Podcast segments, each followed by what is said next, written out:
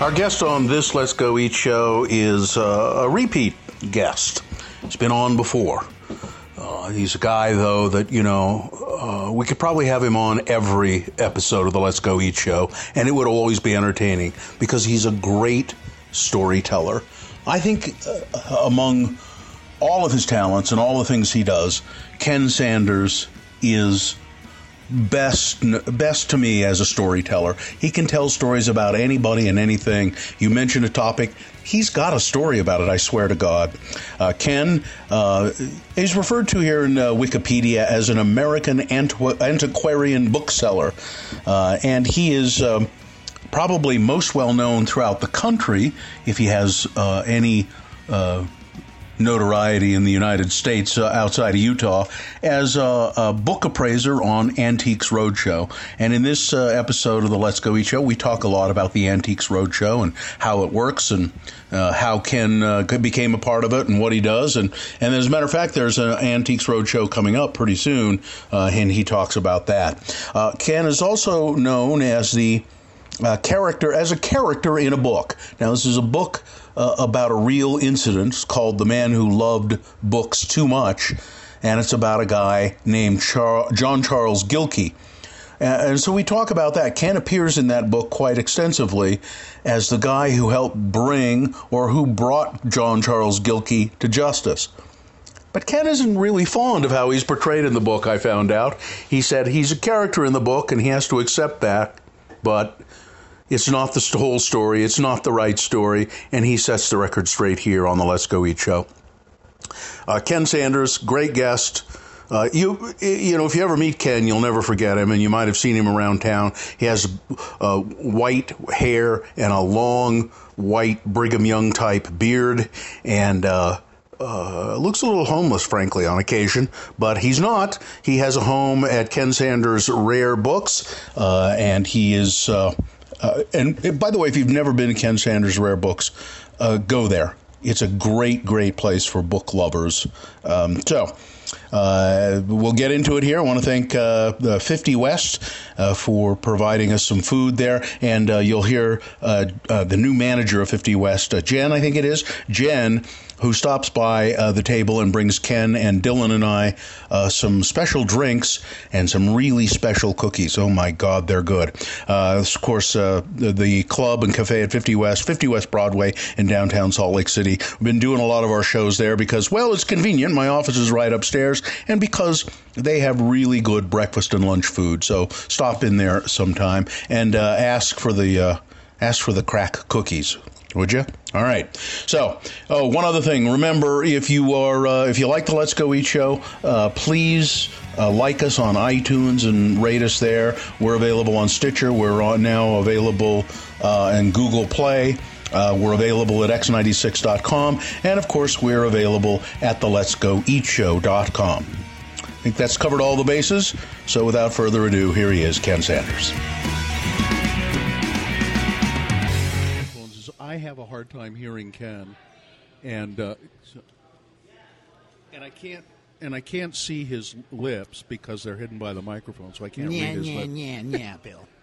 Ken Sanders, um, you are the o- only person I've had for a second guest. Oh, no stars and whiskers. Oh, but no, not the not the only person who's been on no. twice. Gene has been on twice. But it's very rare that we invite a guest back to the Let's Go Eat show. But uh, you've been on my mind lately. I guess you got you were on my mind when it looked as though you were going to have to move the the goddamn bookstore. Yeah, well, we're still going to have to move the goddamn bookstore. We just got a brief reprieve. Yeah. So um, I, bu- I bought Reader's Digest. Reader's Digest. I bought a building on 30s to move the bookstore to the building actually it had really good bones, but it wasn't in the right neighborhood. It wasn't quite big enough, and it had a transient problem from hell. You might do the radio show from hell, but I inherited a transient problem from hell that included them sleeping on the roof of no the shit. building and cutting the uh, swamp cooler wires. Wa- uh, wires pipes yeah, for the, water. The copper tubing. Copper tubing. That's, that's what they you. wanted was the copper tubing.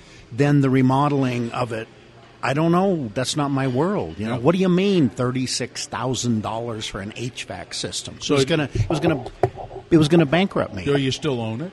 No, I sold it, You sold it. and I signed, I signed a lease for three years on the old place, Which is give people the exact address. two sixty eight South, two hundred East, And how many? You've been there? How twenty? twenty years, 20 years. twenty years. Uh, and uh, why? Why did the landlord? And shit, you paid enough rent there to own the building. many times over. Although I, I'm on a lease now, and the rent did go up, but it's still way below market in Salt Lake City.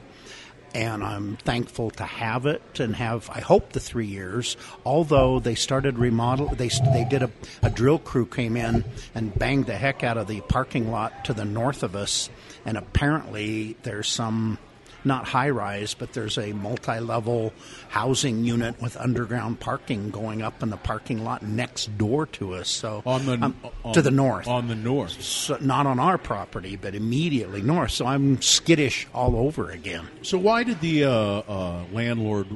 uh, Why did he want you to uh, vacate? What was he going to do with it? Well- you know. They bought the the the new owners have bought the whole corner from Third South to my building.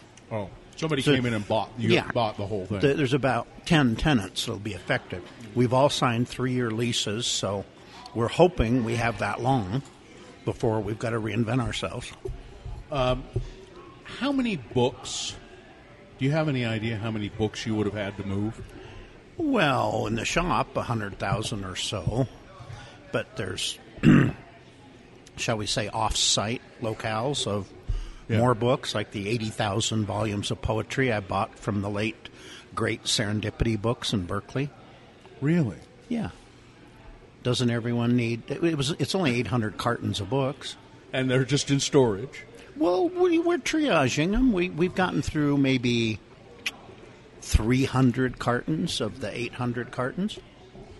Uh, you do that a lot, huh? You you you look around at, or do people? Oh wait, now Ken. Uh, before we go on with the talking about books, You bet. Jen, the manager here at uh, Fifty West, Well, where's- she's got a special concoction for Yeah. us.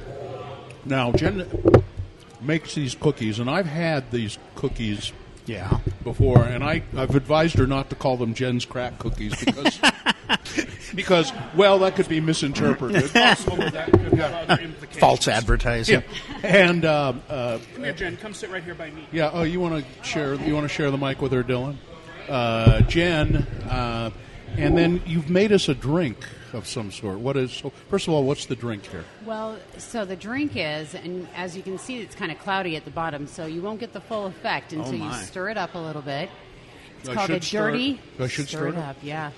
Uh, Probably it's- why it's got a straw in it. I think there was a song called "Stir It Up." If you think back, Stir it up? Yeah. Stir it up, start it up. Yeah, little darling. It goes like that. it up. Yeah. So it's, It's a like dirty reggae Dr kind Pepper, of- and it kind of resembles the old-fashioned iron port. Oh yeah, that's Ironport. How do you know Ironport. Ironport? I'm I'm ancient. I grew up with Ironport on summer vacations on Bear Lake in Delightful, Laketown, isn't it? Utah. Yeah. Now, does Yes. it not resemble that? Yes. A And little you've received a diet Dr. Pepper, so dirty, dirty diet Dr. Pepper. So Dirty it tastes diet. just as uh, genuinely nice as if you were participating in the sugar side. Now, Jen, will you make one of these, or will your staff make one of these for anybody here at Fifty West? You better believe we will. Now, are you afraid of? Uh, I don't want to open up a can of worms here, but getting sued. No. You know about all of that, don't you? of course I do. The big lawsuit, the swig, and Sodalicious, and all of that. oh, bullshit. yeah. I'm not afraid. Okay. I'm not afraid. fearless woman. I have like no that. patent on this, and neither does anyone else. So I'm not calling it anything that it shouldn't be called. But as far as those cookies are concerned, Yeah. Now tell us about those. Those you've are asked beautiful. me not to reference them as Jen's crack cookies, And- which I haven't. two and I counting. have not. Good. Um, we could just call them red velvet delights. Which you know, you you bad. are a redhead. We could I call am. you a red velvet delight Or we as could well. call him Jennifer. Yes, you've got that. No, you do have that. So uh, Jennifer delights, or Yeah, they are. I now I had one when you brought you brought some upstairs. I did. a couple of weeks ago, I did. and I uh, ran into you and you said have one, and I did, and by God, they're delicious. Thank you. So- they are a true hit down here, and we're pleasure. It's a pleasure to bring them onto the menu, and it's just uh, it's fun to see. I think that the art of cooking and the the most joy that I find in cooking is watching people enjoy it. So. So it's 50 West Broadway. It's uh, right here in the uh, the ground floor of the Broadway media empire. And uh, uh, thank you for bringing these by. You're welcome. Enjoy, you guys. Thank, Thank you, Jen. I, it's, Right, right next door to American Towers, practically. Yeah. Which in the old days was the birthplace of one Neal Cassady, one of the more famous uh, people of the Beat generation. It was a rooming boarding house that Neal Senior and his wife uh, stayed in for two, three years uh, back in the day. Uh, and Neal Senior was a barber over on uh, State Street, I believe, I had no idea Neal Cassady was born in Salt Lake City. just next door to us, pal. I'll be damned. Um, forgive me for being Yeah. Uh, young. tell tell I guess. Dylan who Neal Cassady Well, let me go back even or was. Yeah. Or You do was know who drink? D- Dylan. You do know who called? Dylan is, don't you? No, Bob. oh, my my middle. well, we we have three different names for the drink, don't we? At least. well, what she ca- I don't know. It's a doctor. It's a dirty Dr Pepper. Okay. right, but it was supposed to taste like Iron Port Iron soda. Port. Oh, Iron, Iron Port, Port. soda. What was in? I remember having Iron Port, and it was never one of my favorites because it wasn't. It wasn't root beer. It wasn't cream, and it wasn't cola. What was it? I don't know this. It's this. Now look up. You just look up. uh, Iron, get, when you get a second, look it up, Dylan, in the Iron Port. Now let's. Uh, would you? You would know better how to do it. School Dylan as to who uh, Neal Cassady was Cassady. On the road with Jack Kerouac. Yeah, but it, you know, Burroughs, Ginsberg, and Kerouac are kind of the, the know those- unholy three of the Beat generation. The three possibly most famous names. Um, but the Beat generation was a lot more than just those three. And Neal Cassady, he only ever published one book during his lifetime. Uh, which was the first third. I guess he never got around to the second and the third third That's what it's called. The first. the third? first third. And he was really the muse and the heart and soul of the Beat generation. He really stimulated uh, the creative juices in all of the others, uh, not not just the big three. What was it about him that that did? did it, how did he do that? Did he just buy them drugs, or did he? Well, I'm sure that was them- part of the uh, exuberance, but what- what- and he was also a you know a skilled car thief. Yeah, yeah. And he uh, he, traveled on the road with Jack Kerouac. Oh yes, right? he did. Yeah, he he was uh, the uh, famous Dean Moriarty of Yeah. uh, On the Road. What was it about the guy? Do you think? Do you know? Well, I never met him. Um, he was just, I think, one of these charismatic, um, catalytic sort of people that just inspire things. And it really, he lived the life and inspired the others rather than wrote about it. Yeah. Who who of the Beat generation of those guy, old guys have you? Did you ever meet and hang with a little? Oh, I, I hardly. I've met a few of them: David Meltzer, Michael McClure, Lawrence Ferlinghetti. You know, Pat, I, Kenneth Patchen, probably. Uh, I never met him. No. and I most of those guys, you know, they're they're a little older than I am. Old Yeah. as I am, Bill. Yeah, yeah, no, They're- that's- that's true. And I just, you know, being in Utah, they didn't come here a lot. I I totally regret never having met Allen Ginsberg, for example, who did come here, and he also uh, uh, uh, appeared up in Boise, Idaho, as well. I met him briefly here in Salt Lake City at a at a concert out at the uh, fairgrounds. Uh, at the old uh, Dirt Palace, The Dirt used to call Palace, of yeah. course, yes. The, the uh, Which concert? The Coliseum, is that what it was? Yeah, the Fairgrounds Coliseum.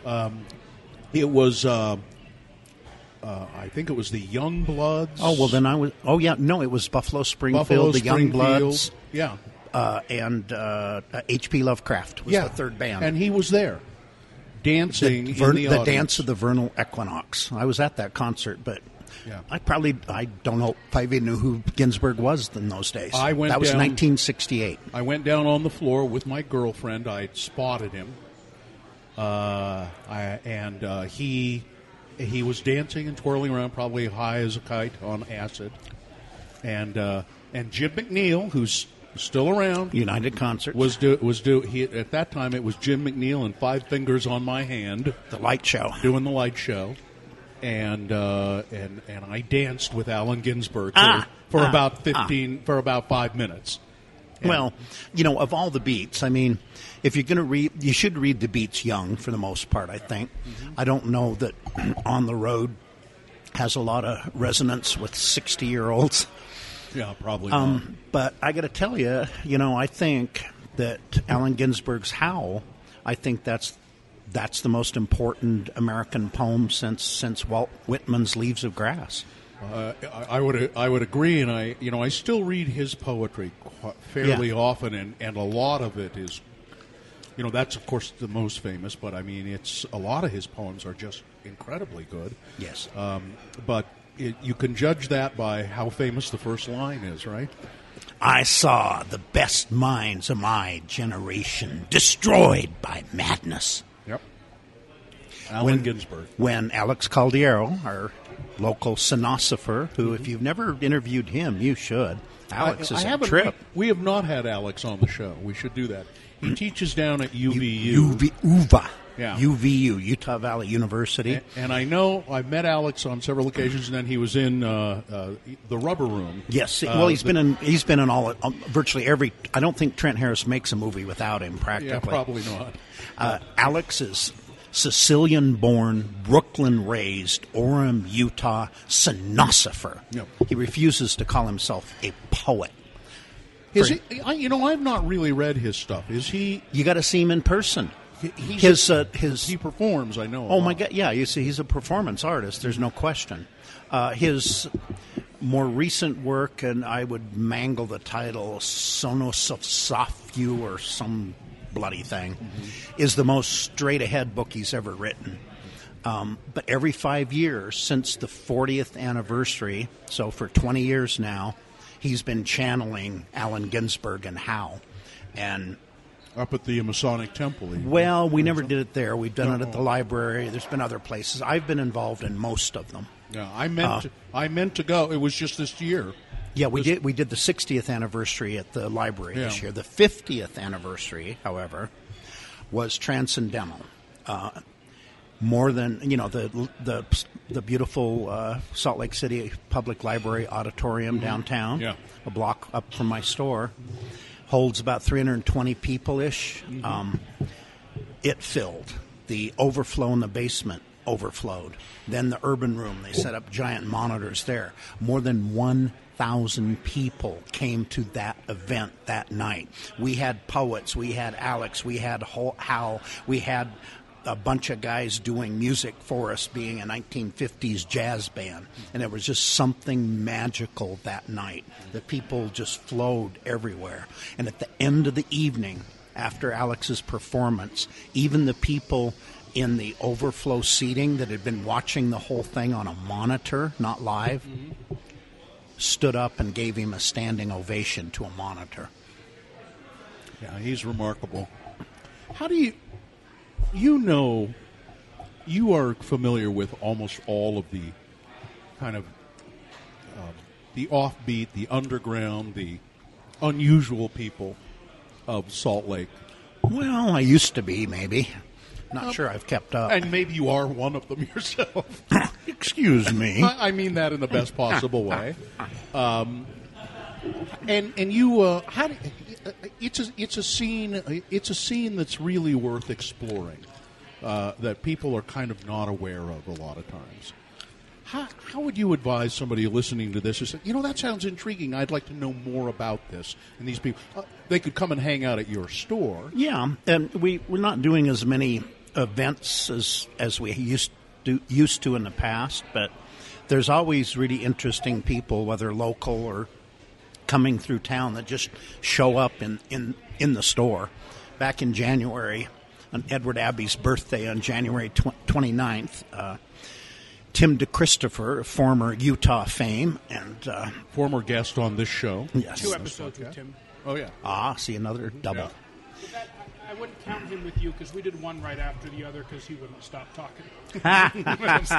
we just said we're going to make this a two-parter, not a double. Yeah, it was a two-parter because he didn't want to stop talking. Well, well, Tim was in town for a. Uh, you know, he was uh, before, as he was getting out of prison but not yet released. He became an employee of my store in avo- in, a, in order to avoid going back to prison remember, for six yeah. months. So t- anyhow, Tim's in town, um, he shows up at the. He, I know he's coming to town, and he makes sure through my employees Ken's going to be there this afternoon, right? So he's in town. There's this great movie. Uh, oh, I'm going to blow the title. Something, something, something. How to how how to learn to love. The subtitle is "How to Learn to Love the Things That Climate Can't Change." The director formerly did a great documentary called Gasland. Oh, the- I've seen that one. Yeah. well, this new one. I've is, interviewed that guy. Yeah, well, this new one is brilliant. He and his whole team were in town. They were doing a showing at the Broadway that night.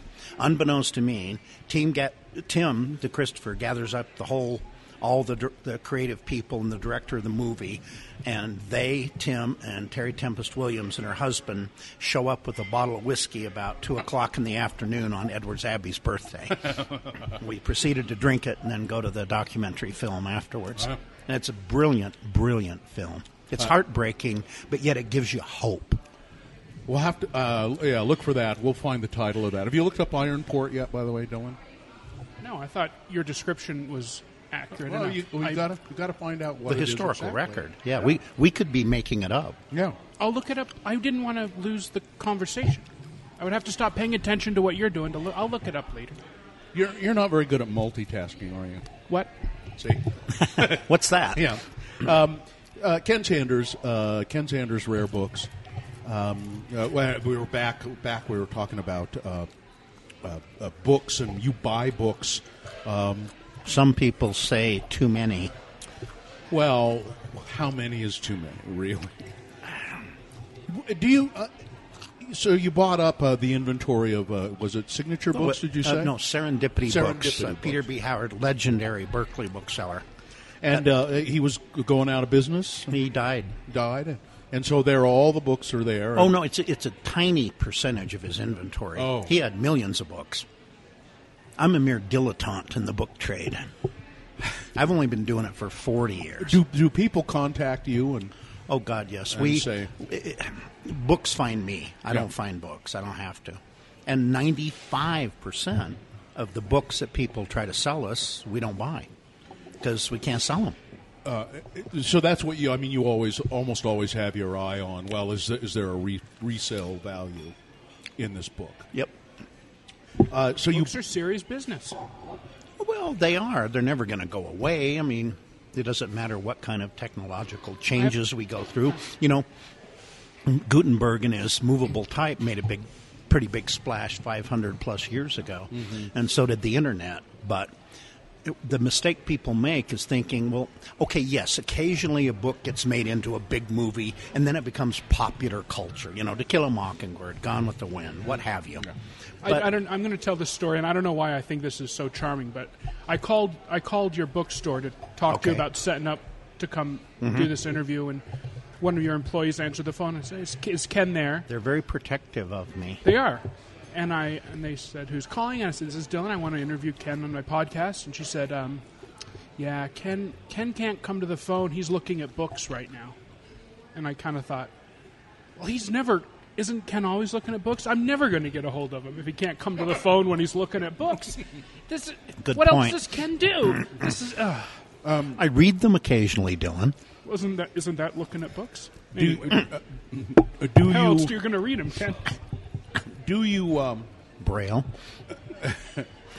so so do you ever worry about? Well, you were starting to talk about the technology and uh, you know and Kindle and uh, iPads and all of that sort of thing. And there was this prediction. You know, people were saying, "Oh, the the book is going to go away." Not going to happen, is it? No, it, the, the point I was trying to make is other than when we cross over into pop culture, as it were, books aren't mainstream. They've never been mainstream, and neither are bibliophiles and the people, you know, the book lovers that, that, that love the books. We're off in some far distant corner of the universe, and we're still there, and we're not going anywhere, and we'll be around another 500,000 years. It's not a problem. Yeah, my next door neighbor um, is a is a poet, published poet, Jack, Jacqueline Osherow. You Oh, of know- course, I know her you know, work. We carry her books at the store, of and course. she's she's very good.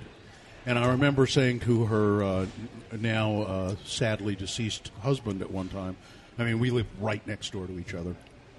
And he's he said, uh, "Oh, Jackie's off. Uh, she's uh, on a book uh, tour. She's just published this book and and uh, she's you know out to, to sell the book. And I, I said that must be remarkable. That you know just a wonderful thing. She's out there and she sells actually sells books. He said, "Come on, you you have any idea how many books?" A book of poetry sells. He's, it's, I, I've published a number of them. it's, I it- know. they don't. They sell. You know, he said they, they sell nothing. I mean, it's, it's like shit, you Thousand know, copies yeah. is a big seller. Yeah, it's a couple of thousand copies, and and you're a, a, a well-known poet. That's uh, that's that's exactly what you're talking about there. It's a niche. You, poetry's even a Well, I've I've published uh, a number of poetry volumes now. I've never made. you your own. Uh, uh, Dream Garden Press is a publisher I started in 1980. Uh, don't send me solicitations. There's no staff. There's no place where it exists. There's no marketing. There's there's pretty much nothing. But I occasionally publish a book of poetry. I did uh, Alex Caldiero's Poetry is Wanted here. I did Ken Brewer's last volume of poets poetry, the songs he or the poet the poems that he shared with his family and friends as he was dying of pancreatic cancer. It's called Whale Song: A Poet's Journey into Cancer, and it's a really powerful, powerful book.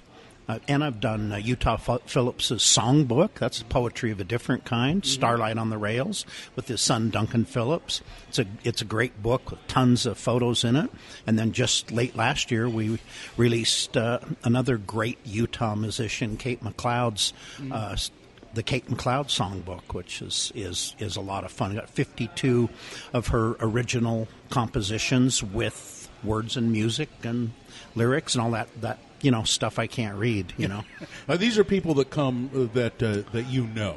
Oh yeah, Uh, of course. are- yeah. that are- is that is Yes. that the only thing you ever really publish? Well, if I don't know it, it's unlikely I'm going to publish it. And I don't. And again, I don't. You know, I don't sell enough of any of these things to even pay for them. So Well, you- that's I'm- not what's motivating me. I th- these are things that I think need to have a print record because you know all this digital technology and even the technology we're using right now, we don't know how long any of it's going to be around. Yeah.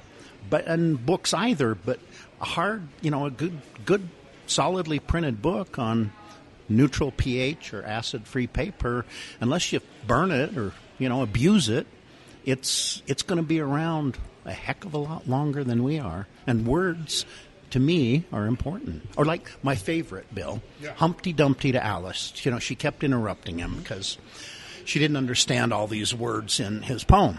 And finally, in frustration, Humpty says to Alice, Words mean precisely what I wish them to mean. Nothing more, nothing less. And I think it's uh, you. You kind of scare me though because you you skip by that, but the uh, uh, historical records of things. so much of it is now just out there in the ephemera. What happens when all that breaks down, as it could do? Seems likely Some- it will. Yeah, somebody.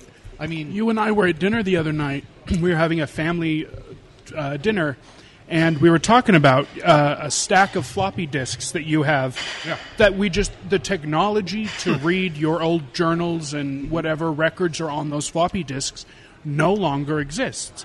But but like I you're saying. You could saying, probably find somebody who had, and I mean by floppy disk, I mean the ones that were really I, I, floppy. I remember. You mount, yeah.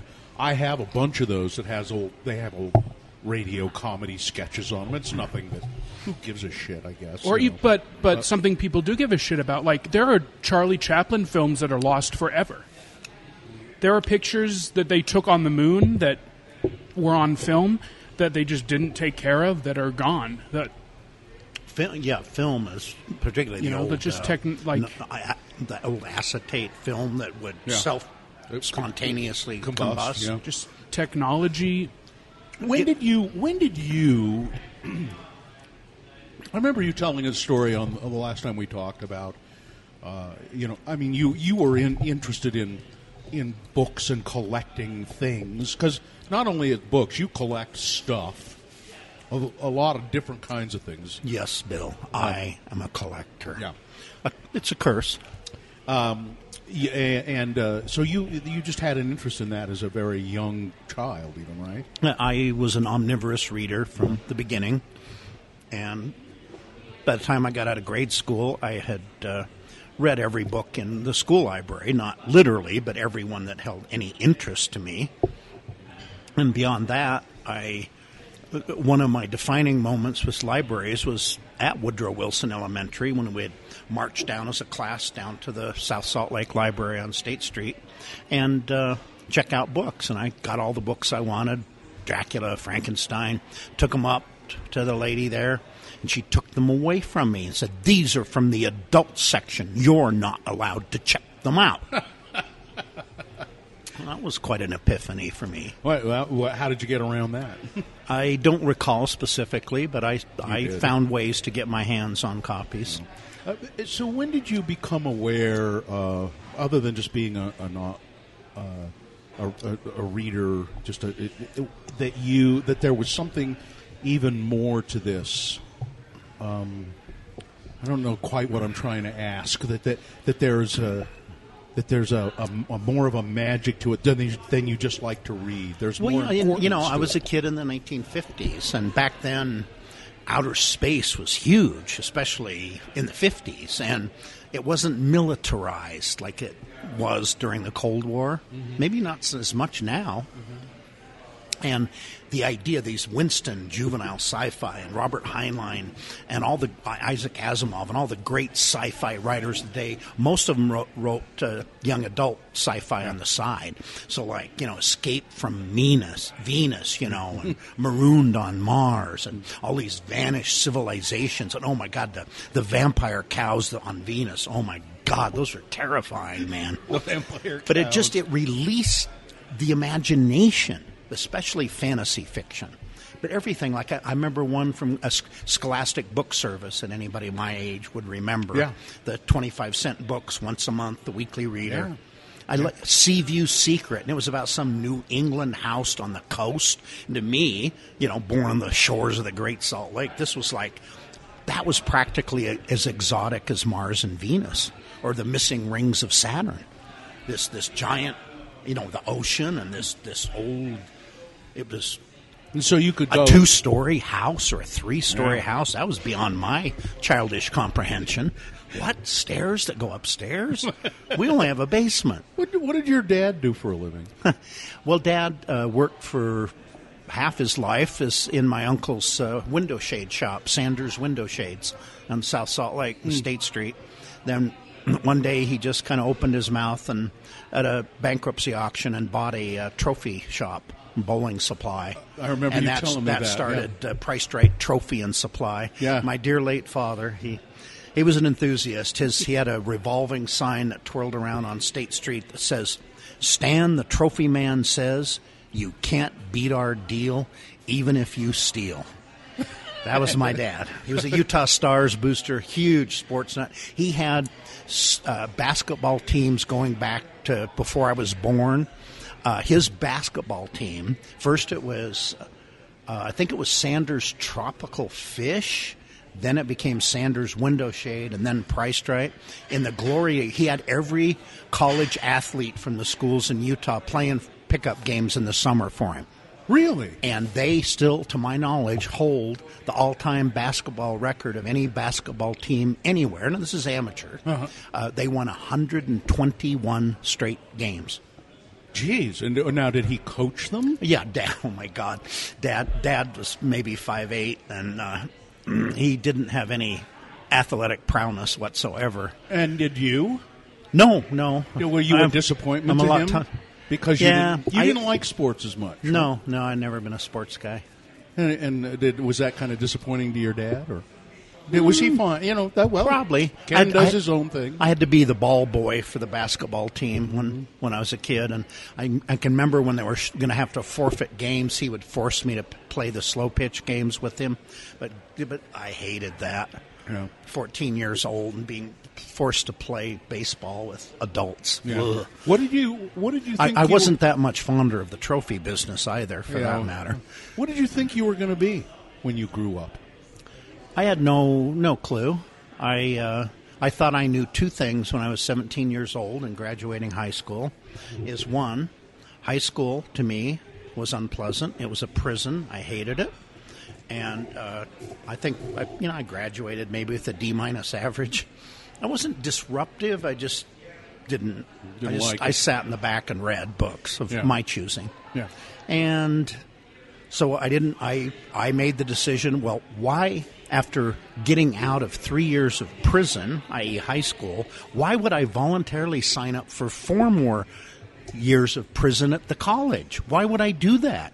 And the other thing that was kind of big back there in 1970 was, you know, the little draft lottery for Vietnam. Mm-hmm. I submit to you, watching, and this was weeks before, a month before my December birthday, President Richard Nixon on live on television with a giant metal cage full of ping pong balls with birthdays on it, and he picked one of the earliest numbers he picked out was my birthday. But I, this was like a month before I was 17 years, 11 months old, so I wasn't 18 yet. Yeah. But it had a profound effect on my life, and you know, despite my father being like most of our parents, a World War II veteran, uh, along with going to college, I was determined. I know I'm not going to Vietnam. Well, like Muhammad Ali, you didn't have a quarrel with them Viet Cong. I, no. I, I, I knew it wouldn't be a path for me. I considered being a conscientious objector, but I don't really believe in any kind of formal God, so that seemed kind of hypocritical to do. I debated, you know, migrating to uh, Mexico or Canada, but again, I, I, in my naivete at 17, I chose a pile of books to take to prison with me, including Civil Disobedience Yeah. by Thoreau, of course. So what did you do? Uh, waited till I turned 18 and got a high draft number. But I would submit to you Yeah. President Nixon on TV, that's the world's first reality TV show. Name an earlier one. Yeah, good. good I mean, If that's yeah. not reality TV, and that was real reality TV Yeah. before they faked it up. Yeah, no, I mean they were they were picking the number that you could get go over and Get get, killed. Yeah, Pretty much that's what you do by then. yeah. Uh, so so you're 18, you're still in town, ha- hanging around. What are you going to do? What are you going to do with your life? Well, uh, a high school kid and I, Dave Fagioli, we're going to open up a uh, book and record store together called uh, Ticonderoga after a lost colony on the East Coast, like Roanoke. Oh yeah, And uh, Dave actually bought a house, but then he found out on uh, Ninth South, but it wasn't zoned for retail. So we kind of went our ways. And Dave actually, not too long after that, at Ninth and Ninth, opened up Round Records and Bound Books uh, with Yeah. uh, Kurt Setzer, kind of a jazz musician. Mm-hmm. The two of them used to play in a band called the Nameless Uncarved Block. That later became in the early 70s it could be i don't know about certainly utah's first punk band i'll leave it at that. There is no god only noise the atheists. That was the entire was name yes. of the band. well the atheists. The Atheists. but that was their logo there is no god only noise the atheist. I like it. Uh, and so, uh, so, you- so there you are. No, I'm not going to open a bookstore with Dave. What do you do? I, I spent a summer in Southern California working at Collector's Bookshop on Hollywood Boulevard. You like that? I, I love the store. The reality of a sheltered Salt Lake teenager being exposed to Hollywood and Sunset Boulevard in the well late '60s, 1970. Uh, that was a bit of a cultural shock. I, I must say. So by the fall, I turned tail and came home. How'd you get that job? Just went down yeah, just and- walked in there and asked. So you said I'm going. I'm going down. I'm going to go to California, see what's there. Yeah, I had a great plan. duh. yeah. I'll just go to California, see what's there. I was a teenager. Yeah, yeah. Okay. yeah. Well, no, it's great. And I, I worked off and on for the late Sam Wellers, uh, as I like to tell the story, Sam, because he was the real bookman in town in my youth. Uh, uh, Sam hired me five times and fired me ten times. but there were two other. There was Gene Wilson and Wilson's Bookshop on East Second South. That was a great, great store. Later, turned into something called the Rubaiyat of Omar Khayyam. oh yeah, I remember that. Then there was old Johann Becker. I always thought he was German, but apparently he was Dutch. Uh, he always, he and his wife had a antique bookstore that was always kind of around Sears and Eighth or Ninth South, and one old condemned building after another. He always had little, you know, beaded curtains that separated the living quarters from the shop. Oh, yeah. And he was very, very tolerant of this teenage boy that was really into books, and he would spend Saturdays hours with me, talking books with me. Yeah. And so you worked at those places. No, n- only No? at Weller's. Only at Weller's. And well, my first book job technically was Central Book Exchange in Sugar House, a paperback trade place that's still there, still hanging on out there. Oh, is it really? Eleventh, almost to twenty first. Huh. That's yeah. I I was there- like fourteen. Oh, there was when I was uh, when I lived in Ogden many years ago. There was the Bookateria. Oh yeah. Yeah, that uh, did that. I used to go in there fairly often. So, so you work at Sam Weller's, which was a great. I mean, it was a great bookstore. Oh yeah. No, Sam was a good bookman. He knew what he was doing, and and he and he had a. And I wanted. I remember the first time I ever went into Sam Weller's bookstore, probably in the '60s, late '60s, early '70s, sometime. You were probably working there, or maybe you had been fired. I don't know. Terry Tempest Williams claims that that's where we met was at Sam Weller's, and she was still a teenager. But I, um, I always thought I would like to work in a place like this. That that would be a great thing to do. I'd like to work in in this bookstore. It just it was just terrific, and you'd go down in the basement and I mean, all of those old books and magazines and everything, and then the all the contemporary stuff that you wanted upstairs. Right, and, right. And and whoever did that kept really kind of kept up with it well. I thought you know. Well, the I think you'd be great in a, in a. I think you'd be great in a bookstore. You'd, you'd like to talk with people about the plots of books and and and. Uh, maybe I should I'll, do I'm- that. I, I'll do this in stall so you can have some of your tacos there, Ken. Yeah. You'd be great to argue with people about characters and plot points of books and, and and debate about the meanings. But he, as soon as your boss told you, you know, you need to alphabetize, I, I, I don't see you carrying a stack of books and I don't know. You're not one to alphabetize. Well, of I don't course I see could. you. I'm not I'm a saying you hard can't. worker. I'm not. I'm not saying you're not a hard worker. I'm not saying you can't alphabetize. I just don't see you as somebody who would alphabetize. Well, I may not have a great deal of enthusiasm for it, but I Right. would do it. you want me to do what? Yeah. yeah. Okay. Like, like you know, just I, why don't you go? Say, let's take you over to Ken's place for a while. Just let's mm-hmm. say 15 minutes. Have Ken put you to work alphabetizing some books. I just don't Catalog see it. these for me, Bill. I just don't see it happening. It's just not your temperament. well, it might not be. I don't. I.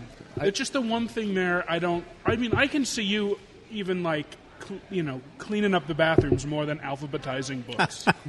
did you ever? Did you ever have an uh, interest in library science? Did you ever want to do that? No, never. That grade school librarian kind of put me off of librarians. Yeah. Yeah. So you. Plus, Bill, Yeah. libraries have, especially special collections, have really, really cool stuff, but they won't let you buy it. And you like that. You like the commerce. Oh, any any book person, it's the acquisition of the thing.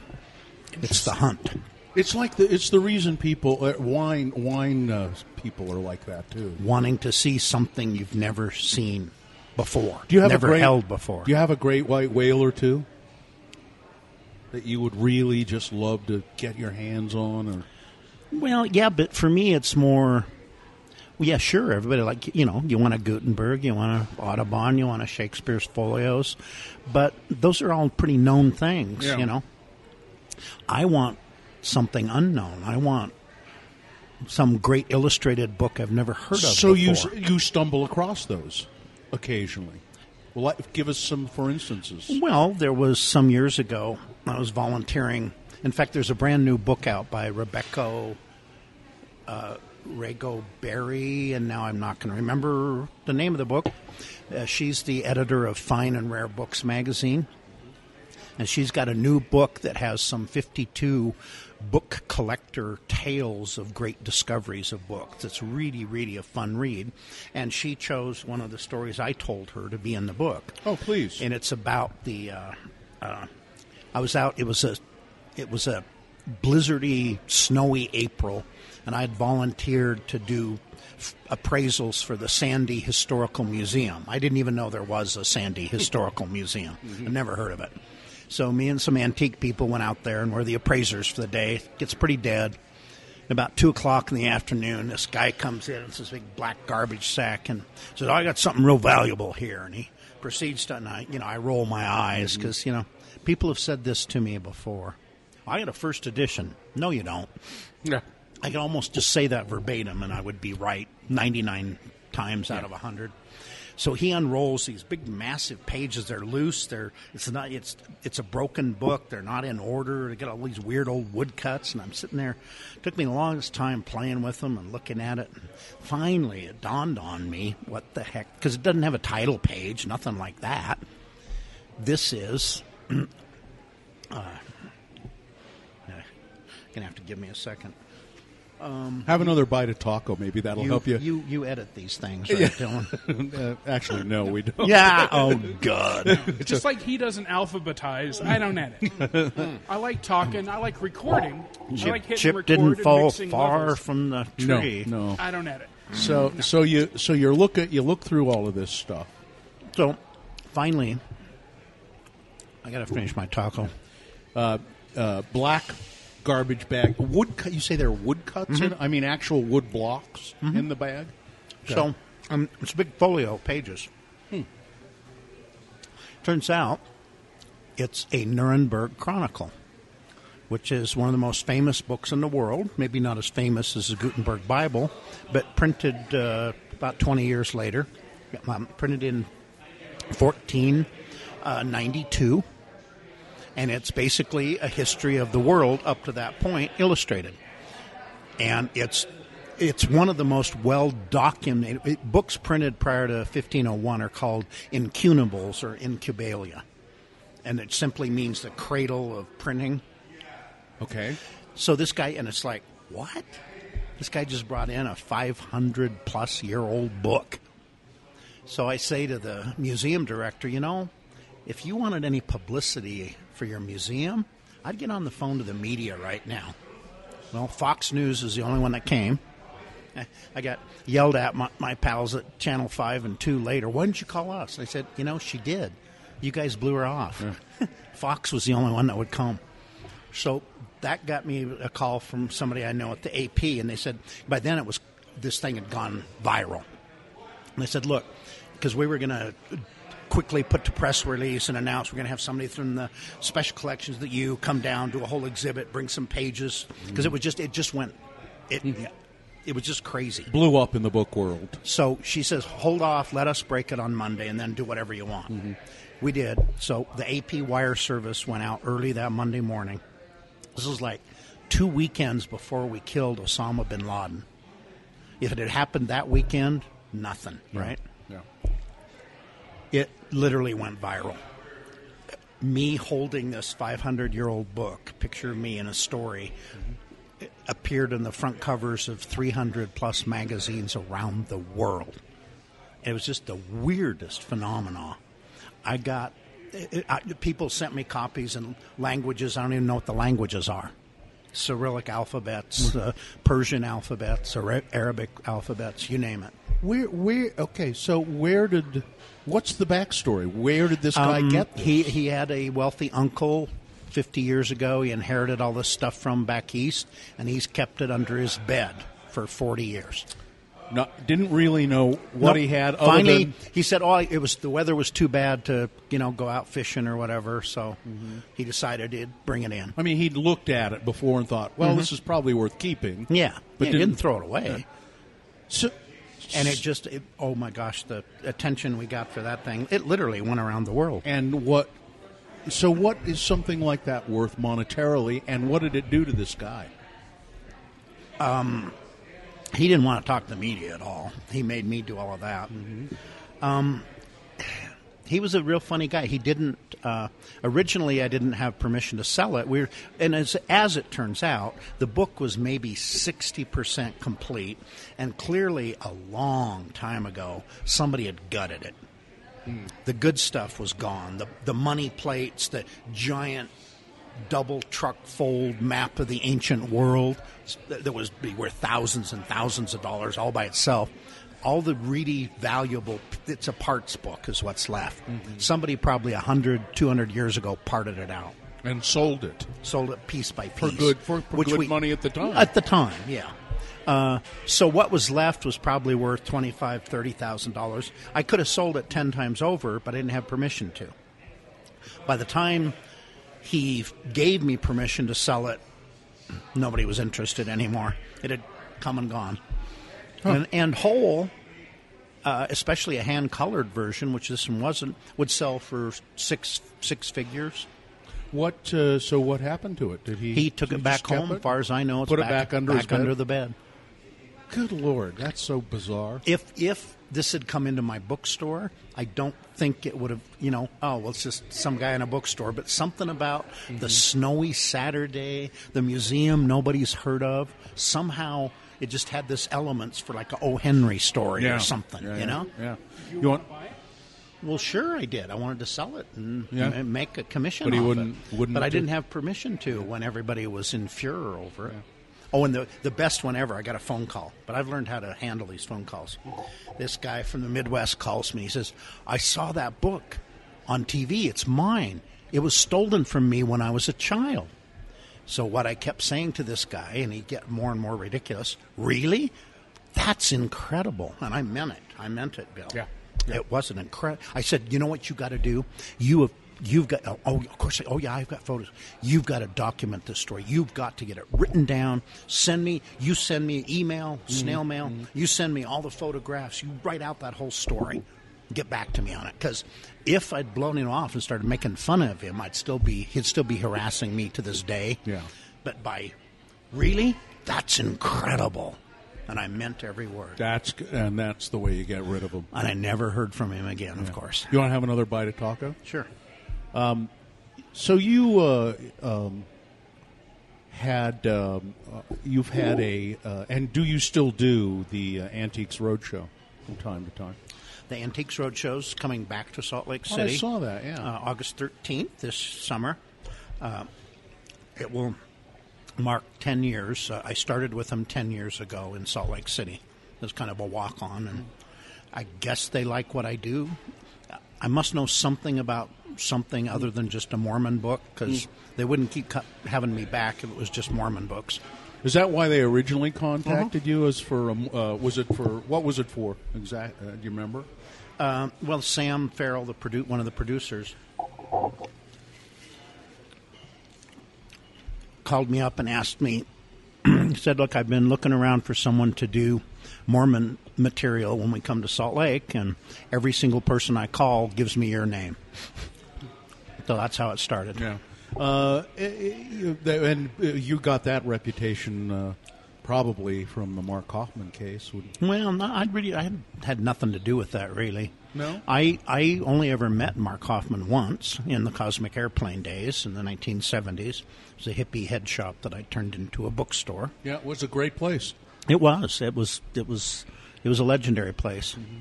At the height of it, we had 30 employees. Really, that many? Mm-hmm. My God, it was a uh, it it was a moneymaker too. I would guess. Yeah, it was, but you know, we weren't really very good businessmen. And uh, when a business grows too fast, it can be as deadly as no growth. Yeah. because it just the cash flow becomes nightmarish, and we we lived uh, that. Uh, yeah, and in fact, I just shredded some. I found some old uh, tax returns that were from the Cosmic Airplane days. I. Uh, uh, my gross salary for the year was twelve thousand five hundred dollars. Jeez. Cosmic owner. Airplane for people who don't. Did it start as a? Uh, did it start as a record store? No, or a bookstore, no, no. or a head shop. Steve or- Jones and Sherm Klaus started it in Ninth and Ninth in the spring of 1967 as a head shop. sold uh, pipes and beads and c- incense and Imported cigarette papers. Imported from San Francisco was Yeah. the ad. Imported. Yeah. S- Steve had quickly four locations: Ninth and Ninth, South Temple, which would be the steps leading up to the Delta Center today, uh, and then briefly the one no one knows on West Temple, almost to Fourth South, And then when Steve Jones, the original founder, Bruce Roberts, an old radical from here who's deceased, and myself got involved in the mid 70s, uh, we found and remodeled the First South. That's the one I remember. The, That's the, one next door to the Blue Mouse Yeah, Theater. yeah. And then later, a year or two later, uh, KRCL Radio started broadcasting from Up, updoors. upstairs. Yeah. Scott Carrier, Trent ha- Harris, and a host of other people had offices up there yeah. too. Yeah. Uh, uh, what was Steve uh, uh, Holbrook? Holbrook, yeah, Yeah. Well, he he was the founder of of, of The KRCL. Yeah. I- we I- I- we with Robert that. with Robert Redford's help because the Outlaw Trail by Cowboy Bob came out in '77 or '8. We he got he signed 500 copies for us, and we raised five thousand dollars for Holbrook and KRCL before there was a KRCL. I, I remember that location very well, and it was a great shop. Uh, still had the the uh, the hippie cigarette papers Oh, and yeah. all of that stuff, and pipes and stuff in the front. Books everywhere, records everywhere, and there wasn't there a little uh, performance space there as well. No, I and to- South South Temple there was Smoke and Rocks and Gravel Blues Band performed there and practiced there. The Human Ensemble Theater got their start in the old Cosmic Back Room, Maybe I remember. I must have gone there too then. But we did, we didn't have the luxury of that kind of space on First South. So go back to Mark Hofmann. Uh, I, I had been I, under the impression that you'd helped something with that case, but you just met No. him once. Now, Mark Hofmann was the forger uh, who forged all kinds of Mormon documents uh, and that sort of thing. More non-Mormon than Mormon. what do you? Uh, just stuff. He did his story. He did everything from Emily Dickinson to Oh, right. Abraham Lincoln to Herman Melville to to Betsy Ross. Now, how how did it come about that you met him? What was? Uh, He came into the Cosmic Airplane in the late 70s trying to peddle me stuff. Nobody knew who this. And all of a sudden, like every week, there's some news story about this incredible find by this whiz kid. And it's like, wait a minute. Every week, this guy is finding something that would be a find of a career. And he's doing it weekly, and nobody got wise. did you look at the stuff that he brought in? He and I were oil and water, and I sent him packing. And in the 80s, after I sold out, he came back in there and defrauded them to the tune of hundreds of thousands of dollars. But on my watch, and I, I can't really take the credit for it. There was just something. Maybe he just thought, you know, this guy, he ain't LDS. I'm not going to be able to pull the wool over. It's too going to be too hard. I don't know. I'm making it's revisionist history. Mm-hmm. Yeah. We'll never know. Yeah. But we did not get along. And the next thing I know, the bombs are going off, and he's murdering people. Yeah, he he'd uh, for those who don't remember the story or know the story, he he had claimed to come uh, into the possession of some important historical documents having to do with the Mormon Church, and he was se- he had sold some of them uh, to Mister Sheets. Well, was he, he? he had taken six figures from at least three different entities And then for this- partial payment for a mythical collection Yeah. of damaging documents to the Mormon Church that didn't exist. Yeah. And this- partly of the McLellin collection. And I think this guy Sheets, as I recall, was on to him. Gary Sheets. Gary Sheets knew that it, it was on to him, and he said it was going to was going to blow the lid off of it.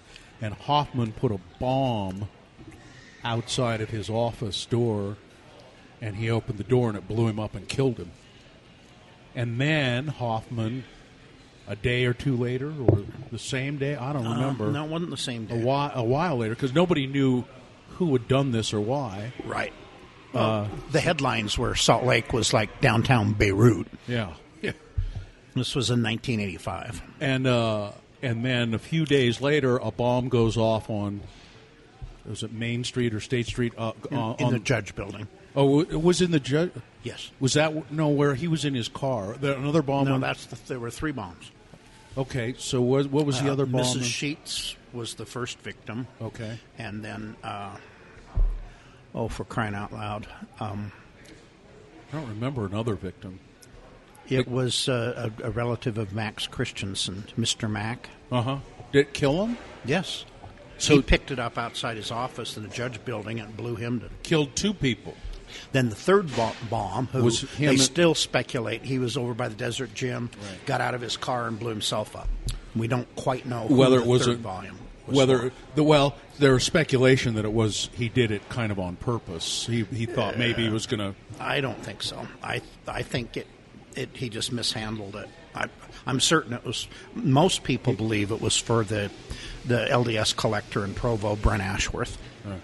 But that's how that's how he got caught. He blew himself up. Right. Well, at first everyone was rushing to his defense Yeah. that he was a victim. Yeah. Uh, and anyway, he en- he ended up he didn't die, and he's still in prison.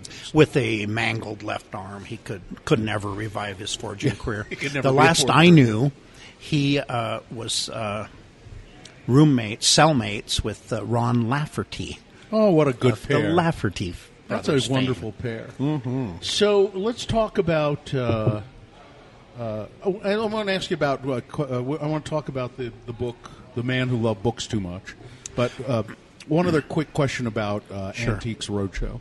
Sure. Uh, you've made many appearances on it again. You'll be on it uh, in August. Mm-hmm. Well, there's n- there are no guarantees. I mean, it, it's not scripted. It, it it's completely live. They they give away five thousand tickets typically to any city. The demand can be I haven't heard Salt Lake. The demand can be anywhere from twenty to thirty thousand people. Uh, even though you're not supposed to, people sell them on eBay. yeah. They're free tickets. Yeah. They do give the state the sponsoring station KUED 200 tickets to, to sell as a fundraiser for the station. Um, so there's 5,000, there may be 10,000 items that are going to come through that day and or collections. So you will be there. Yeah, there'll be there's 70 appraisers approximately in 24 categories that they appraise in, and we are on the set at seven ish in the morning, and we don't leave at night until the last person has gotten their appraisal. It's a lot of I've- work. I- I've stayed as late as eight nine o'clock at night, just working straight through. Uh, and and the and then what you, you only get on the show if wow this is a you, do you Well- Mm. call people over and say hey come here I got something you call the camera guys over the well, there's producer there's protocols. Uh, they're only going to film maybe 50, 60 segments for. They do three separate shows out of one Oh. the one day. So you, if you see something you want to pitch, then you grab a volunteer and they go get a producer. Early in the morning, it's a quick process, but boy, as the day wears on, you're sitting around waiting forever for producers. It's a real problem. It just takes too long. Yeah. And you got to keep the guest on ice, and you don't want them talking about their stuff. You want it fresh for the Right. camera, for Yeah. crying Stop- out loud. save it for the camera save Yep. it for the camera No, we can't talk about this. Save so it. you want to get enough information out of them. There, there's kind of at least two questions you ask them. Do you own the item? Because if they don't own it, it will not be filmed. Hmm. Number two, see- if they say no I brought it in for or my, my, sister my and I, or my dad all the owners have to be there. Right. That's number one. Then, do you want to be on TV? Because some people don't. There's no use going through the whole process if they won't refuse to go on TV. Why? What? What, why are they there? Yes, I know. Well like when I went to The Price is Right, they asked people, "Do you want to be on camera? Do you want to play the game?" Why would you go to The Price is Right? because you don't like the show and you want to see it. But, uh, it be- but people there, they want to get their, Roadshow if you- they want to get their stuff appraised. Go to an appraiser. It's a free appraisal, Makes me essentially. angry. I'm upset. I'm not even there. That's that's why they, they- it's a free appraisal. Stupid. and it, it uh, you know so we see a lot of people uh, by the mid afternoon things can you know people's tempers are wearing down and and I just you know I, I try to see you know they're here for Antique Roadshow because they love it um, I think it's a very entertaining show. even though they have a completely I don't ever use the word worthless on at the show. Uh, I try to find something nice to say about their worthless item, yeah, I, you know what? but I don't ever use that word. E- even the people who get on camera, their their item is worth something. Oh, oh, occasionally though, no, I think don't they show occasionally? They'll show, uh, you know, really, this is this is a wonderful family heirloom. However, they do show that occasionally. However, enjoy it in your family, Right. Because that's all it's good. However, it's a reproduction yeah, made yeah. uh, 50 but if years you, ago. yeah, but if, if you love it, then you should love it. Um, uh, that I think that's fascinating. Um, do the is they uh, they give you an appraisal price. You know what amazes me about that show too, and I, you do it as well. The specific knowledge that these appraisers of things seem to have of things. Oh, this is a Native American uh, basket, probably made by the Iroquois. How in the hell do these people know these things? Well, you've got some of the, the best dealers and appraisers in the world doing the show. yeah. And uh, it, it, especially for a luddite like me, I mean, I my goal, Dylan, this year, I've I've I, I think I had to buy it, but I was given a Apple or no, a, an Apple, yeah, I, iPod. Uh-huh. It's over a year old, and I don't know how to use it. Well, it's obsolete now. Oh. Oh, jeez. because I was going to take it and try and do research, but it, but you don't know. You, you just don't know how if you even have time for it. Yeah. because you're supposed to be at your table working. Yeah. If you're un- unless you're in the green room getting makeup or on the set filming. So let me ask you: they they give the people a price range. You know, they yeah, say you you don't have to. That's up to the appraiser. There's three things you can tell them, or how you. If you do not include the context of the appraisal in the appraisal, it the film's lost. Oh. Uh, you have to say at retail. You have to say at auction or for insurance purposes. You have to give a context for the value, I see. and it's up to you to say a specific amount or a range. So then uh, I've always speculated that there must be that those that those people that those the pra- the appraisers that are there, and and you being one of them can confirm this. Then they are the ones who often offer the people. They they'll say after the cameras go off, "Do you you want to sell this to No, me?" no, no, no, No? no. Oh No. God, no! That would get you fired. Oh, really? Uh, it, it's commercial free. You, we're not allowed to know anything but the first names of the owners. They know who we are. How you like that? After the anything, as long as it's not the same day. If the people want to contact you and do business, they can. They discourage it. They don't like it. Really? But as long as you play by the rules, they'll permit it. Mm-hmm. I, I'm allowed to put out taped down a single business card at the table. I am not allowed to hand you a business card. That's breaking the rules. I think There that's so is interesting. a on your way out where you do the self exit interviews. Yeah, yeah, I've oh, seen I that. thought I had this great thing, and it's a piece of crap. Mm-hmm. Five bucks. Or I this I found out this was worth twenty thousand dollars. And she breaks it in half, holding it up. oh man, that's the that's the worst sound That's- on the does set. that happen? Crash! Oh. Oh. every every time there's a huge crash. Oh. Um, you could have some fun with those contexts of prices. Mm-hmm. Well, at a yard sale, No, I would no, price no, this. No, at- not allowed. I told you the only three you're allowed to Oh, say. there are the only three. I used to be able to say in my shop at retail. That's out. Uh-huh because that it's too much like your. It's interesting that they have that much integrity. It, it would not bother me to find out that they actually try to, or that they actually offer the people some. If you would like to sell this to me, I'd be happy to do. That wouldn't bother I me. can't. Yeah, I can't even suggest that. Yeah, that's that's fascinating. and it doesn't i mean it happens less and less mm-hmm. people do f- follow up once in a blue moon and i do get something but it's not not common Yeah, that's interesting. and i just it's their show so i play by their rules Yeah, I think it's interesting that they just have that. That they wanted to have that integrity. right yeah they're they're afraid of that because there's all i mean there's i don't own or watch television bill but I, i've heard of pawn stars and you know storage wars whatever Yeah. there's a lot of pretty commercial weirdo shows out there Yeah, now. yeah, and they're they're pretty cheesy. I find Antiques Roadshow very entertaining. I mean, I don't go out of my way to watch it, but I'll be scared and I'll go, "Oh, it's Antiques Roadshow," and I'll sit and watch it for a while. There's a reason why for 20 years it's been the biggest Mm. show on PBS. I think those twins are kind of weird, though.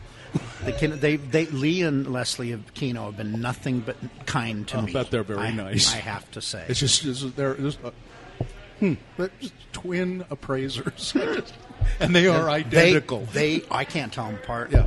They're the Antique Roadshow rock stars, obviously. yeah, yeah, they are. They're on every show, aren't they?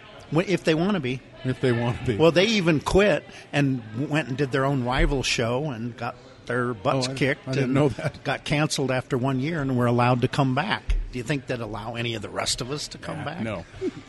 All right, let's talk about probably the most famous uh, thing. Uh, I, I, what is, is this? Is the most fame you ever had? Probably. Well, that's hard to say.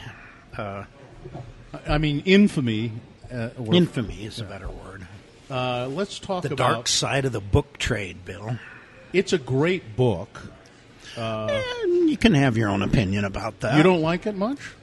The man who loved books too much. I call, well, first of all, I call it "The Man Who Loved to Steal Books Too Much." Is my title for it. Well, that's and true. I've probably signed 500 copies of it. Mm-hmm. And it's not a book I wrote. It's I'm a character in her book, and so Yeah. is my my own personal book thief, John Charles Gilkey. Let's talk about this. Tell tell people the story of John Charles Gilkey and how, how you got involved. In it. in the 90s, I finally got around to joining the ABAA, the Antiquarian Booksellers Association of America. ABAA, not ABBA, the Swedish rock group. Are you still a member? I am. So I, uh, they wanted to vote my Southwest chapter out of existence, and I objected just on principle. So the the chapter rep from New Mexico calls me up. I, I like to joke our, our Southwest chapter has more states than members. It's really the, mm-hmm. the East and the West coasts that have the population. Mm-hmm. That's where the book fairs are, etc. So I okay, well, I felt well, it's hypocritical of me. So yeah, okay, I'll do something for the chapter.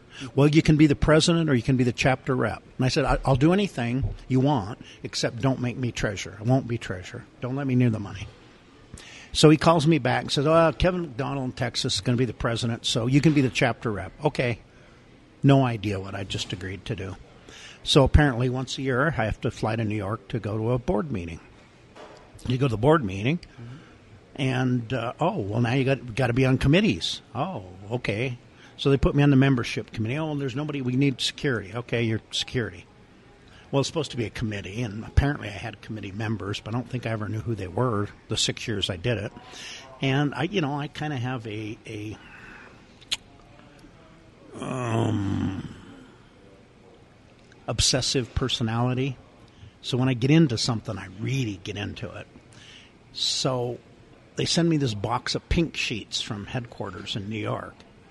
And a few months goes by, and I get a call. Have you processed the pink sheets yet? What? What are those?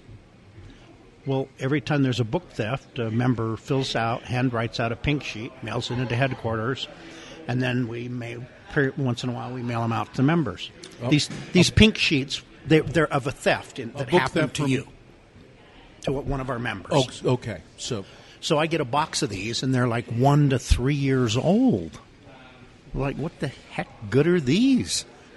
So I dutifully went through it and did it, and that's the last time any no a younger member of the ABA would have any more idea of what a pink sheet is than you do, because me, the luddite of the group, you know, my daughter had taught me how to give me an email address, you know, and I mm-hmm. knew I can sit there and peck on the computer and do email.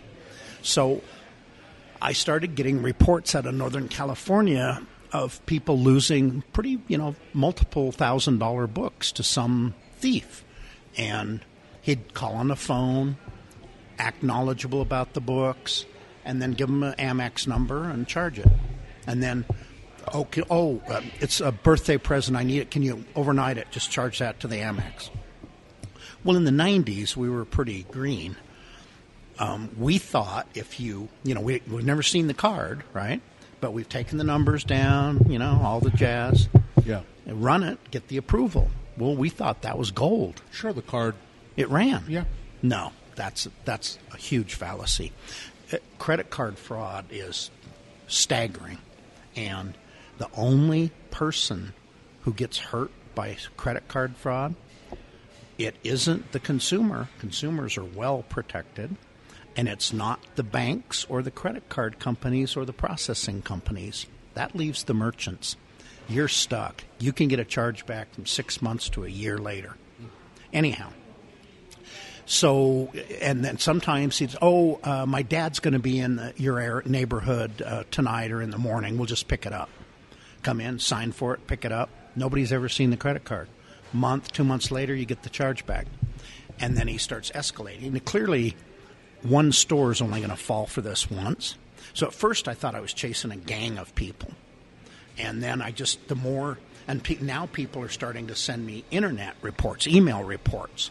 So instead of sending out pink sheets, I'm just going, you know, the minute I get the report, I'm typing it up. We set up a security line that went out to every member of the ABAA and say, okay, warning, so and so books, and, you know, mm-hmm. Bakersfield, California lost, you know, a first edition Great Gatsby, you know. And Uh, th- these were all pretty valuable books. always in the thousands of dollars, always under 10 grand, though, because credit card companies won't process a $10,000 order without speaking to the cardholder. So, but these are, I mean, uh, expensive volumes. $7,500 on the road, $5,000 gone with the wind. Jeez. And he's ramping it up. He's escalating. I, I, I, I say he. I don't. I don't know who he is. At this point, you don't. No. But, but did you? It- You figured it's one guy. Well, I thought it was a gang. Yeah. It, as and we can't go into this whole story; it's way too long.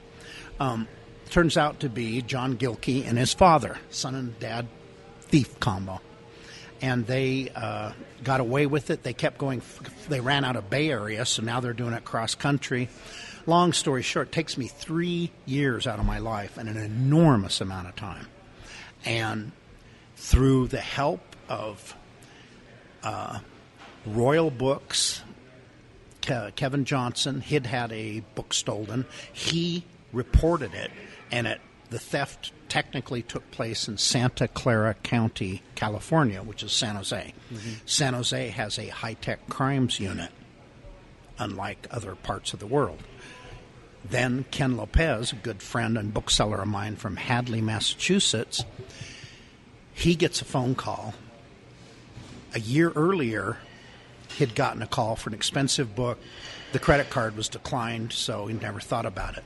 It's the same voice. And now I've been hammering him for three years about the book thief without a name. And he recognizes the voice. He calls me up. Your book thief called me. I'm sure it's him. Okay, go along. Don't run the card or anything. Just go along with him, get the address where he wants. So I get on the phone to Kevin Johnson. I call San Jose cops. Yeah. I get Detective Kenneth Munson. Unlike any cop I've ever met, he listened to this convoluted story. Who are you again? Well, I'm this bookseller in Utah calling on behalf of a guy in Maryland that lost a $7,500 book to a crook in your jurisdiction, and we're trying to set up a sting with him through a bookseller in Hadley, Massachusetts. Yeah, yeah, why did he Long pause. Why didn't he just hang up? Yeah, I, I, he's unlike any cop. Yeah. I, I, Well, that's interesting, sir. Thanks for calling. but it was his jurisdiction, so he, God knows what. well, you're a- you are a compelling storyteller. Even on the phone, apparently. Yeah. So I mean, you must have told the story well. And the address, because now we'd Googled it, is a San Jose Hilton Airport. So they do, they set up a sting. It's not like in the movies and st- stuff. Uh, they sit on their ass until 2 o'clock in the afternoon. Finally, a guy goes in. Are there any packages for me? Under the real cardholder's name. Picks the. We, we thought it was really funny. He bought a $7,500 Grapes of Wrath by Steinbeck. So we had to send him something. Clearly, we're not going to send him the real book. So we did a first edition, facsimile edition of the Grapes of Wrath. You know, it's worth about twenty five dollars. Fortunately, he never got to open the package, so he never got our jo- little joke we played on him. Yeah, yeah, yeah. We got you, pal. Um, they pick him up. I don't know what you guys are talking about. Guy in San Francisco gave me twenty bucks to come here and pick a package up for him. So they go on the hunt for the one armed man, Yeah. so to speak. Yeah. Then they throw him in to jail. He's clean. He's got no wallet, no ID, no keys. The only thing on his possession is a crumpled up prepaid cell phone, uh, burner phone receipt that proves that he called Ken Lopez. Then they turn him loose the next day and he won't tell him who he is. I about had a heart attack. Munson, no, no, no, don't worry. He's going to show up for his court date. They always do. He did. So then we learned, finally, after two years, we learned the name of the thief, John Charles Gilkey. And then the rest of it is just it's too it, know it's too it's way too long to get in and tell. But I finished it up. We we now I'm tracking him real time. Every time he goes into a store, now he's he needs some money for lawyers and stuff, so he's trying to sell hot Winnie the Poohs all over L.A. And they're calling me on the phone, sending me emails. We got people stringing him along and then offering him really low amounts that just enrage him and make him furious. Finally, but I dutifully report all this back to Detective Munson, including at one store because he's he he's using his real name because he needs a checkmate. He can't have a Yeah. checkmate out to an alias. He gives him an address, and I just nah, it'll be a fake. I gave it to Munson. I now get a call from Munson. He's on a borrowed cell phone because they don't give the cops cell phones back then Yeah. and he's inside of Gilkey's apartment in Treasure Island, of all places, in California, out in the bay. Perfect. Perfect name, huh? Yeah. And this house is full of thousands of stolen autographs, photographs, posters, and books. Ken, you got to just take it all. No, no, no, no. It's not the way the law works. I have a warrant for very specific items. Items. You tell me what you can prove stolen. And every one of the 10 items I gave him, he found and he took. And all the rest of it to this day is somewhere rotting in a warehouse in Modesto where Gilkey's from, and nobody's ever going to get it back. Why? Got to prove the crime, pal. Now, Gilkey's in prison. Not yet. No? No, he's on the lam. Oh, he. I didn't realize. I thought he went to jail. We went. To, he's been to prison six times. They practice law uh, enforcement as catch and release out there. As recently as a year ago, his new mo. Dad's long dead now. Yeah. Um, he, uh, what he did, by the way, how he got all these IM, uh, Amex numbers with high credit limits is every Jan- uh, every Christmas season he would get hired at Saks Fifth Avenue or some high end department store and just steal all the high end info because he knew they had really high limits. Yeah. And then January he'd go on a spree. Uh, so he's portrayed in this book, uh, uh, uh, the man who loved books too much, as a guy who did this because he just loved Bullshit. loved the book. But what is that's how he's portrayed? At the end of the day, he's nothing more than a common, dirty little thief that preys on people. And it's hardly just books. He's com- he's completely and utterly amoral. He has no conscience. He doesn't care what he steals from whom. He uh, finances overseas vacations. Uh, and his current mo. Uh, as of a year ago, and I hope I got him shut down, but I don't know that I did he would call up and book a bed and breakfast in a resort town uh, with the female for the weekend, three day weekend. Yeah, he shows up, no female. Oh, she couldn't make it. That he's booked it online and used a hot credit card. The B and B's don't check them. The the one woman that contacted me said, "I've done this for 27 years. No one's ever stiffed me before." She was a, like she was perplexed. yeah. They, they don't think that way. So he spends the art galleries, prints, any antiques, books, goes all over town kiting checks on a Bank of America account that has been closed since 1991. He just keeps making checks up. Do you think they give a rat's ass about him? Nope. Why does he keep getting away with it? because each theft is small potatoes.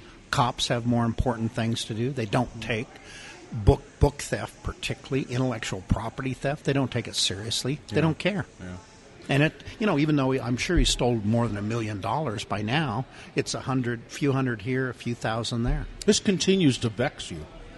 Oh yeah. Well, I I I I at least shut him down in one city because a jeweler almost fell for him, but Gilkey ordered like thousands of dollars of custom jewelry online. He says, I've been doing this 40 years. No one has ever bought anything from me sight unseen. You don't buy custom crafts like I do without seeing it 1st So that raised some bells. Then the minute you start Googling Gilkey, you're going to find all about him and me. Mm-hmm. So as long as he's using his name, I thought I'd poisoned the well that nobody could be. So he's branched out from bookstores, clearly. He'll steal anything.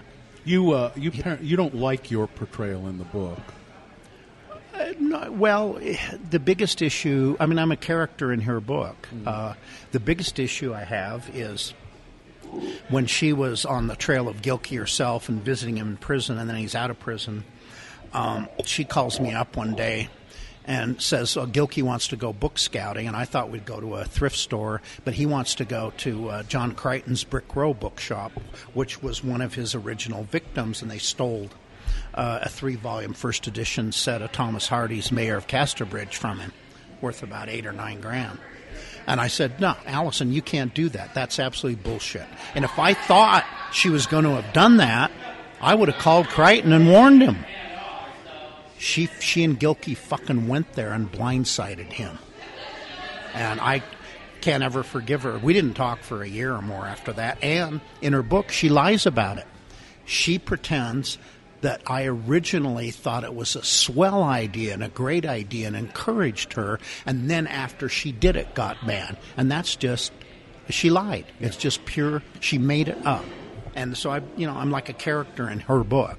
And I do and say whatever the hell she did, wants me did to. it did it for dramatic license. and Yeah. yeah. D- Who cares what the real Ken Sanders thinks about that?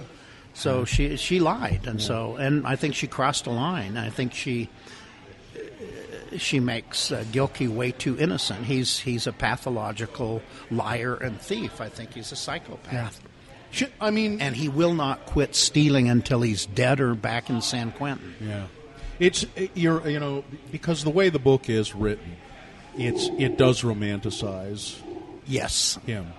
him. I hope. Yeah. Okay, okay. Let me say this about it.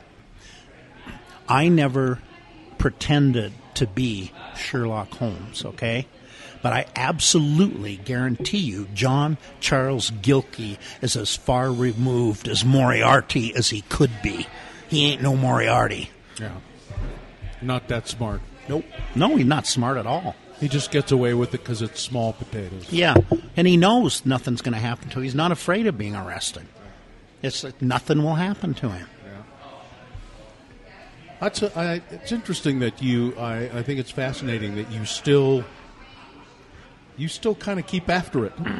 I have no choice. I mean, they, they come to me. No, It's you know, it's, you would have. I mean, it's people that my call name's you up. and- forever associated with his. I'm sorry. Just make make it clear which one of us is the book thief, okay, buddy? Well, uh, Ken Sanders, you're the good guy. Oh wow, You are the good guy. Everybody knows Ah, that. ah, uh, Ken Sanders Rare Books, uh, located on uh, Second East between Second and Third. two Right? sixty eight South, Second East. Yeah. Um, go if you've never been in there, go in there. It's a it's a it's it's a well, it smells like books.